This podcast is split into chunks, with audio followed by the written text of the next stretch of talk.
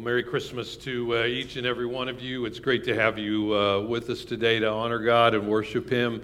Again, my name is Doug Vernon, and those of you who've joined us online, welcome. We're thankful for you to be here. And again, if you're new, we'd love to be able to connect with you some way. And one of the easiest ways to do that is just text that word welcome um, to 636 206 8654, and that way we can connect with you. If you're a first time guest, if you're a regular part of our church family, you, there's a card in the seat there. You can put your name on there, especially put a prayer request. You can put that in the offering box as you leave. Those of you who are online, you can put your name in the chat box, or you can also click on that prayer link, and you can be able to have a time, uh, let us pray for you about some need in your life. So I, I, enjoy the Christmas season. I have good memories as a kid having Christmas, um, even with our kids being young. There's something about, you know, the, I don't know, the magic of Christmas that kind of makes it special and fun. In fact, we watched uh, the other night one of my wife's favorite Christmas movies, which is Arthur Christmas. Anybody seen the movie Arthur Christmas? And the very beginning, it talks about Christmas as having magic, right? It's this very special kind of cool season of life. Now, we know Christmas started really back with St. Nicholas, right? An actual person who, um, you know, used his life to make an impact and a difference on other people around the world. Um, but through the years, it's kind of adjusted, right? It's kind of changed a little bit. It, it's uh, become something that's a little bit difficult to believe. And when you take that and you begin to talk about the Jesus story, Sometimes people can transfer that same logic that, well, yeah, there was this guy years ago who, you know, was a good guy, lived on this world, but since then, you know, they have made him to be something bigger than life, and so they apply the same logic, you know? What was true then, you know, is not necessarily true today. And so Luke writes two letters, actually a letter, but also a, gospel, but also a book, all for the purpose of helping a guy by the name of Theophilus, who was a kind of an important person. He was a leader in the community. Many thought he happened to be a judge, which many probably saw any and everything. But he writes this letter to Theophilus, who is um, a believer now. But the purpose of this letter is in those first four verses of Luke 1. But here's what Luke chapter 1 and verse 4 says. Luke 1 4 uh, says, and he's writing this, he's speaking specifically to Theophilus. He says, I've written these things so that you may know the certainty of the things you've been taught. So he's been taught. He knows about Jesus and about God, but he writes so that you may know the certainty. And that word means firmness, it means reality, it means facts. So Luke has the credentials to do this. He's a doctor, a physician, he's a historian. He understands, because he was a Jew, the whole Christ, Jewish culture, but now he's a Christian. And so he writes these things, and he starts really at the very beginning. Um, he starts with the uh, events surrounding uh, the birth of Jesus Christ, the, the Savior of the world.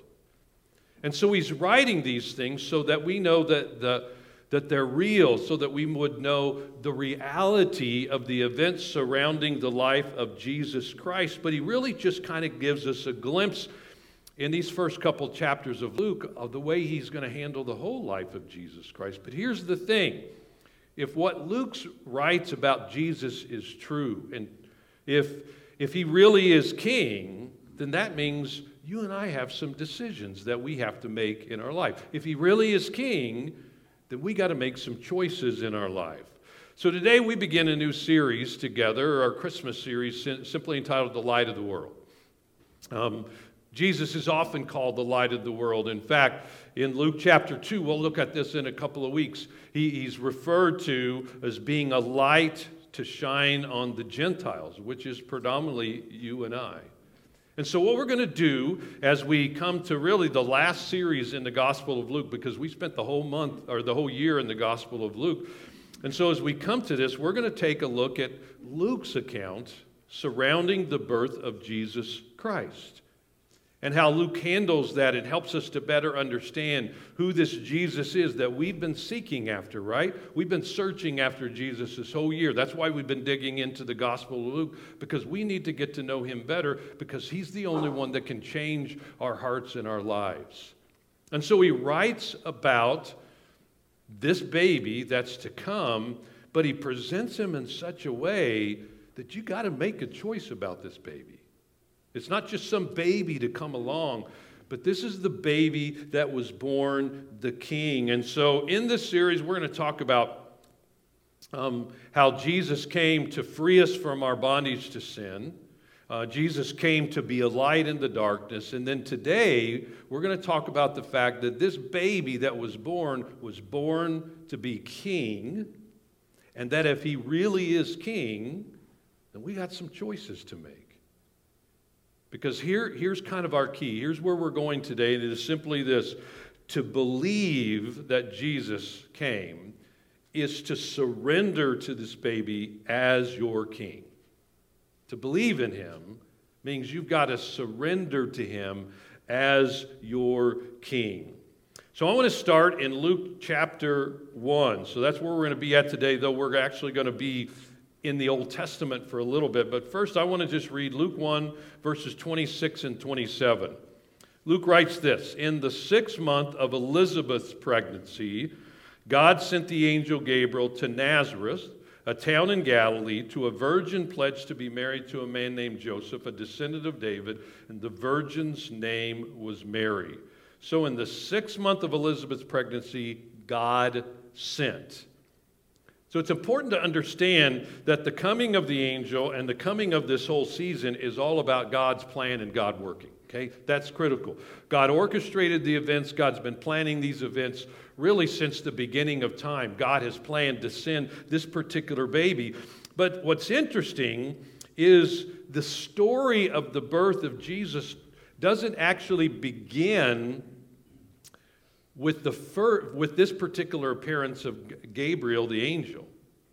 And it wasn't just the appearance earlier in Luke chapter 1 in which Gabriel comes to John the Baptist's father. Literally, the story of Jesus Christ begins with the appearance of Gabriel some 540 years before this. You see, the setting is Daniel. Daniel is in captivity. Daniel is on his face praying to God for his people. You see, some 70 years before that, the fulfillment of the promise that God had made to his people if you continue to turn away from me, if you continue to rebel, uh, if you continue to fo- follow after foreign gods, uh, he had warned them hundreds and hundreds of years. He had sent prophets to them to tell them to stay away from these foreign gods. Finally, God said, That's it. And so Daniel, along with a host of Jews, were led off into captivity into the Chaldean land where Nebuchadnezzar was king at the time of the writing that we're going to look at here in a moment in Daniel chapter 9. Um, it's the Medes and the Persians now, they've taken over. But Daniel is falling on his face in prayer to say, God, the 70 years are up. We repent of our sins. We need you to take us back home. Now, Daniel chapter 9, the first 20 verses are one of the greatest examples of a prayer in all of Scripture. If you want to read a prayer, God, a, a, man just coming before God in repentance and honoring God, read the first 20 verses of Daniel chapter 9. But right in the middle of his praying, he's on his face praying, he gets interrupted. And who do you think he gets interrupted by? Gabriel. Good answer. Gabriel. Now, don't you hate to get interrupted in the middle of your praying? You know, you're at the going out to eat and you're praying for your meal, and the server comes up and starts telling you what's for supper. The other morning, Patty and I, we usually always pray together before we leave the house, one of us, and we're praying together, and somebody rings the doorbell. How rude of them, right in the middle of our praying together. I mean, it's just terrible. But Daniel gets interrupted, and so in Daniel chapter 9, beginning in verse 24, here's what the angel says to him. Now you got to put your thinking caps on. This is going to be challenging, okay? So you got to pay attention here. No sleeping during this, all right? 77s are decreed for your people. So then, Gabriel is giving a message to Daniel from God for your people and your holy city, to finish transgression, to put an end to sin, to atone for wickedness, to bring in everlasting righteousness, to seal up vision and prophecy, and to anoint the most holy place. So that's a lot. Most commentators tend to think that that's the most holy. Then he goes on, no one understand this. From the time the word goes out to restore and rebuild Jerusalem. That's an important time frame, right? To restore and rebuild Jerusalem until the anointed one, say that with me, anointed one, until the anointed one, the ruler, comes, there will be seven sevens and 62 sevens. Somebody add that up for me. 62 plus 7 is. Oh, come on now, guys. I know some of you can do math here. 69, thank you very much. The anointed one, after, um, let's see, where was that? It will be, uh, there we go. The ruler comes, there will be seven sevens, 62 sevens. It will be rebuilt with streets and a trench, but in times of trouble. After the 62 sevens, so we have seven already, now 62, the anointed one will be put to death, and you will and will have nothing. The people of the ruler who will come will destroy the city and the sanctuary. The end will come like a flood. War will continue until the end, and desolations have been decreed. He will confirm a covenant with many for one seven. In the middle of the seven, he will put an end to sacrifice and offering. And at the temple, he will set up an abomination that causes desolation until the end, that his decree is poured out on him. Now, you've probably not heard that read as a part of the Christmas story, but it is a part of the Christmas story. Some 500 plus years before Jesus comes to this earth, Gabriel is sent to Daniel to tell him about this one to come. Notice the whom Gabriel is pointing to. Look what he says there in verse 25. No one understand this from the time the word goes out to restore and rebuild Jerusalem until, who is it again? The anointed one comes. The ruler even says, there'll be seven and then 62 sevens. It'll be rebuilt with streets and a trench and in times of trouble. After the 62 sevens, the what? The anointed one will be put to death. The anointed one, the promised one, the Messiah. Him coming, that's the Christmas story. The birth of Jesus Christ, Him dying, that's the cross. In other words, what's happening here is 500 years before Gabriel comes to Mary. He gives Daniel a timetable to tell him this is exactly when it's going to take place. And you need to know this that God has been planning the coming of Jesus Christ, the Messiah, the Savior of the world, the King over all. He's been planning this since the beginning of time. It is not happenstance. It's not just so that we can have this wonderful season of the year. In fact, Paul himself said in Galatians chapter 4, he said, But when the set time had fully come, God sent his son. That's Christmas, right? Born of a woman, born under the law. He was a Jew living under the Old Testament law, that we might receive adoption to sonships. God has been planning for you and I to be chosen through Jesus Christ since the very beginning of time. And so when Gabriel appears, a 540 year prophecy was taking place. So now back to Luke chapter 1. What does he say there again? In the sixth month of Elizabeth's presidency, God sent the angel Gabriel. God sent the angel Gabriel. And if God sent the angel Gabriel, and if the baby really is the king, then you and I have some decisions that we have to make. So, what were Gabriel's words? Look down in verse 28.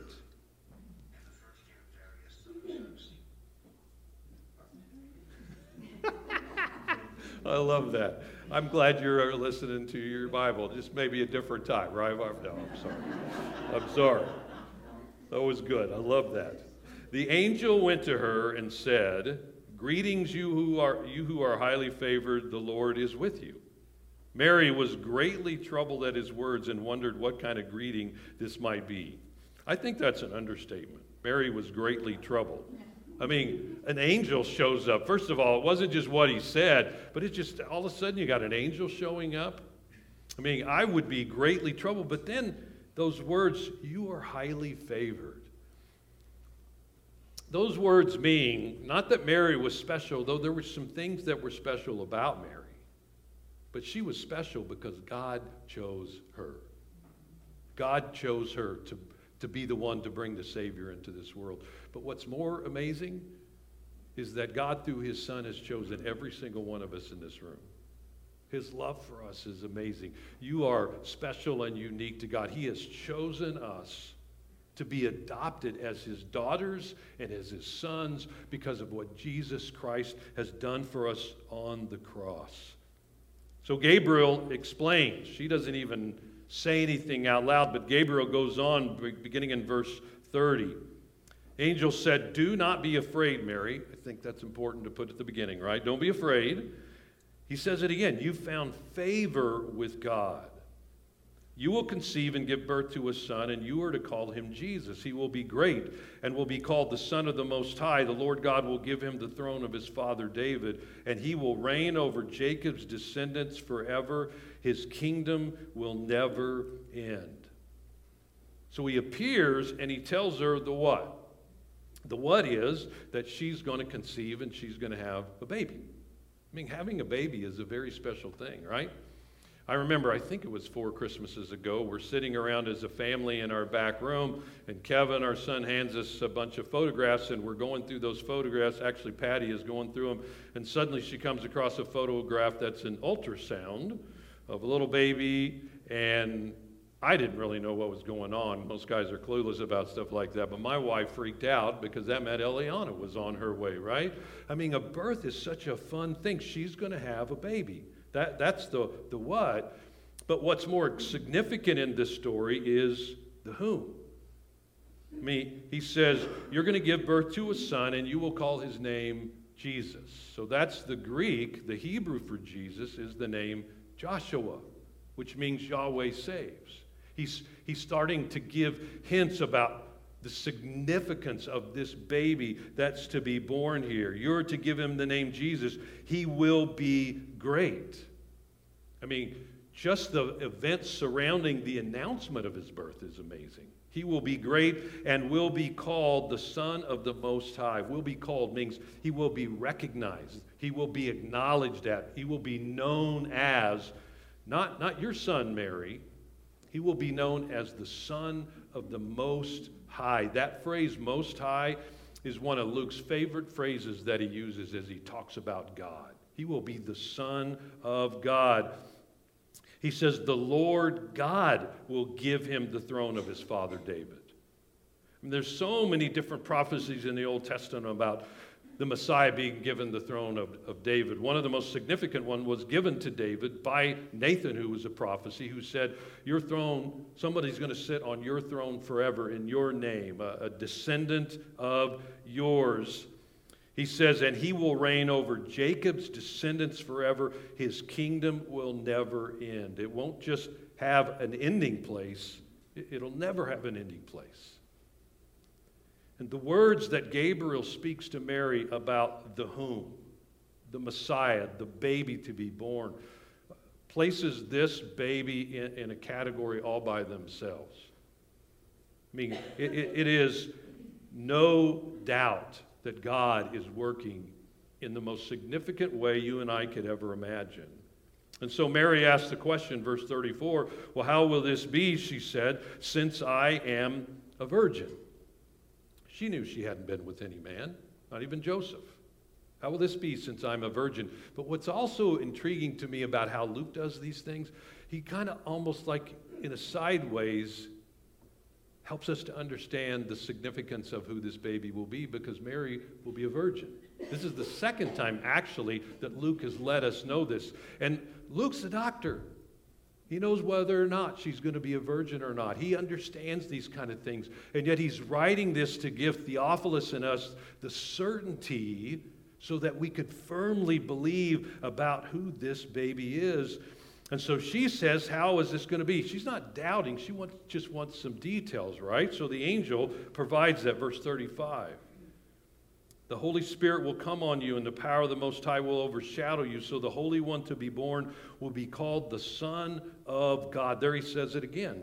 Even Elizabeth, your relative, is going to have a child in her old age, and she who was said to be unable to conceive is in her sixth month, for no word from God will ever fail.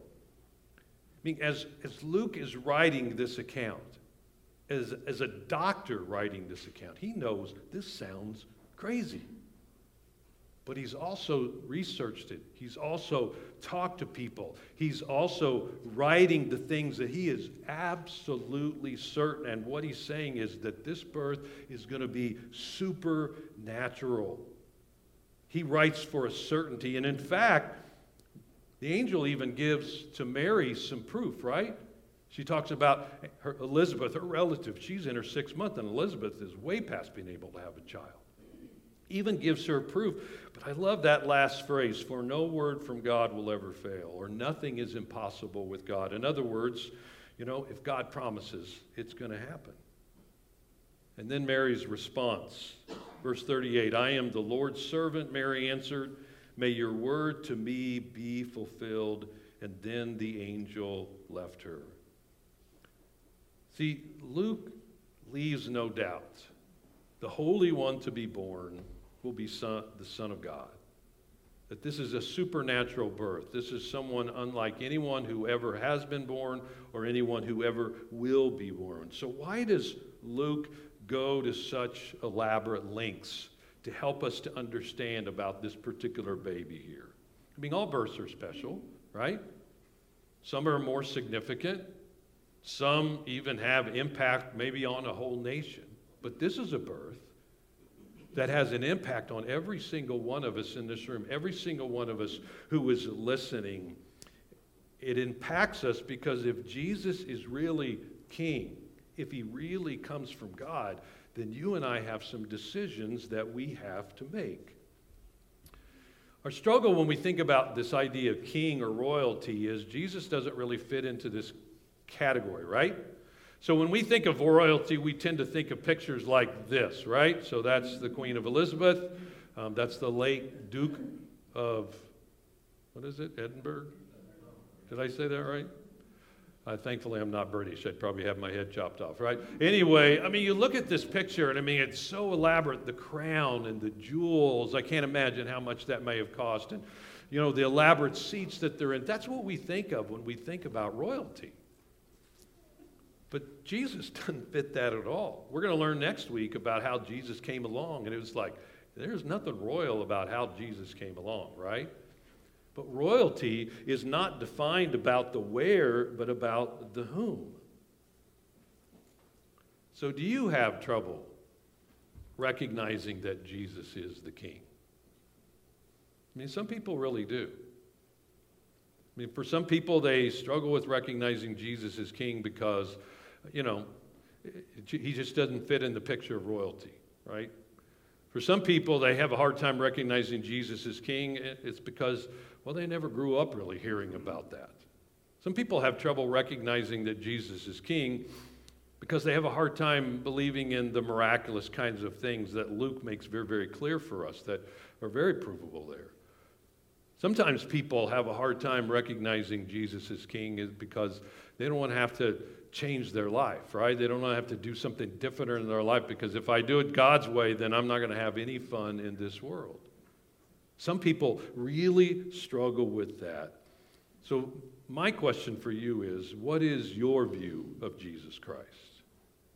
Not every Jesus is the real Jesus. There's Democrat Jesus, who's against Wall Street and big business, who's for reducing our carbon footprint and printing money. There's the Republican Jesus, who's against tax increases, and activist judges who's for family values and owning firearms. There's therapist Jesus, who helps us cope with life's problems, heals our past, tells us how valuable we are, and not to be so hard on ourselves. There's Starbucks Jesus, who drinks fair trade coffee, loves spiritual conversations, and drives a hybrid. There's open minded Jesus, who loves everyone all the time, no matter what? Well, except for people who are not as open minded as you. Then there's Touchdown Jesus, who helps athletes run faster and jump higher than non Christians and determines the outcome of Super Bowls. There's Martyr Jesus, a good man who died a cruel death so we could feel sorry for him.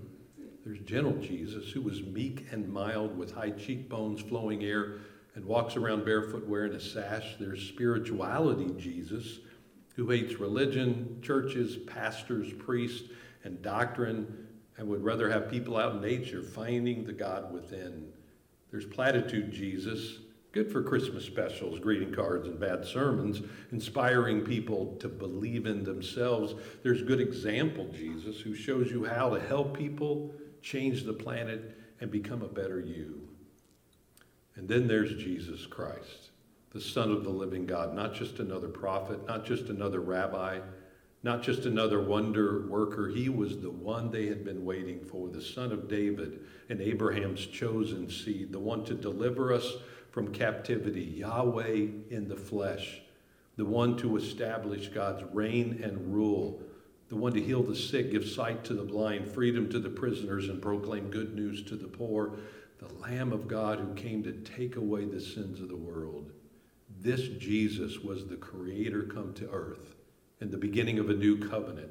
He embodied the new creation, fulfilled the commandments, and reversed the curse.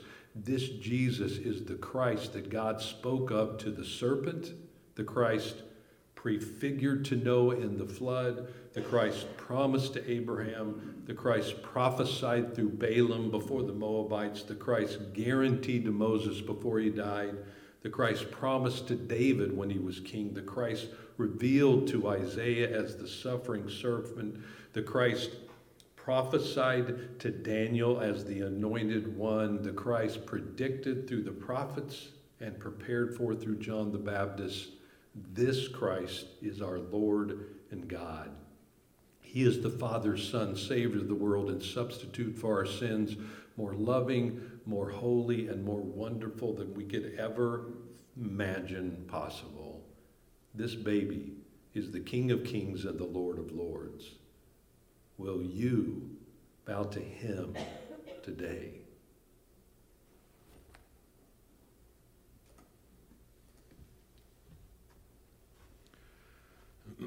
it's a great question. Will we bow to him today? I think we have some decisions to make, just like I think Mary had some decisions to make. You know, her decision was am I going to submit and obey to what the angel's saying? And it's, you know, it's not, not that she's not trusting in the angel, but she recognizes that if I really trust in what's going on, I, have got to, to do this. In other words, to bow the knee for her meant I've got to submit and I've got to obey. And that's where it becomes really challenging for so many people because to really recognize Jesus as king means that I have to bow my knees and submit to Jesus in all things, not just the things that make sense, right? This didn't make sense to Mary, right? Not just in the things that make sense, but I have to bow my knee to Jesus in all things. So to recognize Jesus as King demands submission from us if we really see him as our King. So, how will you respond to this baby who is King? I mean, really, a baby who's king is a whole lot easier to bow the knee to and submit to than a grown up king, right? Because babies don't make any demands on you, do they?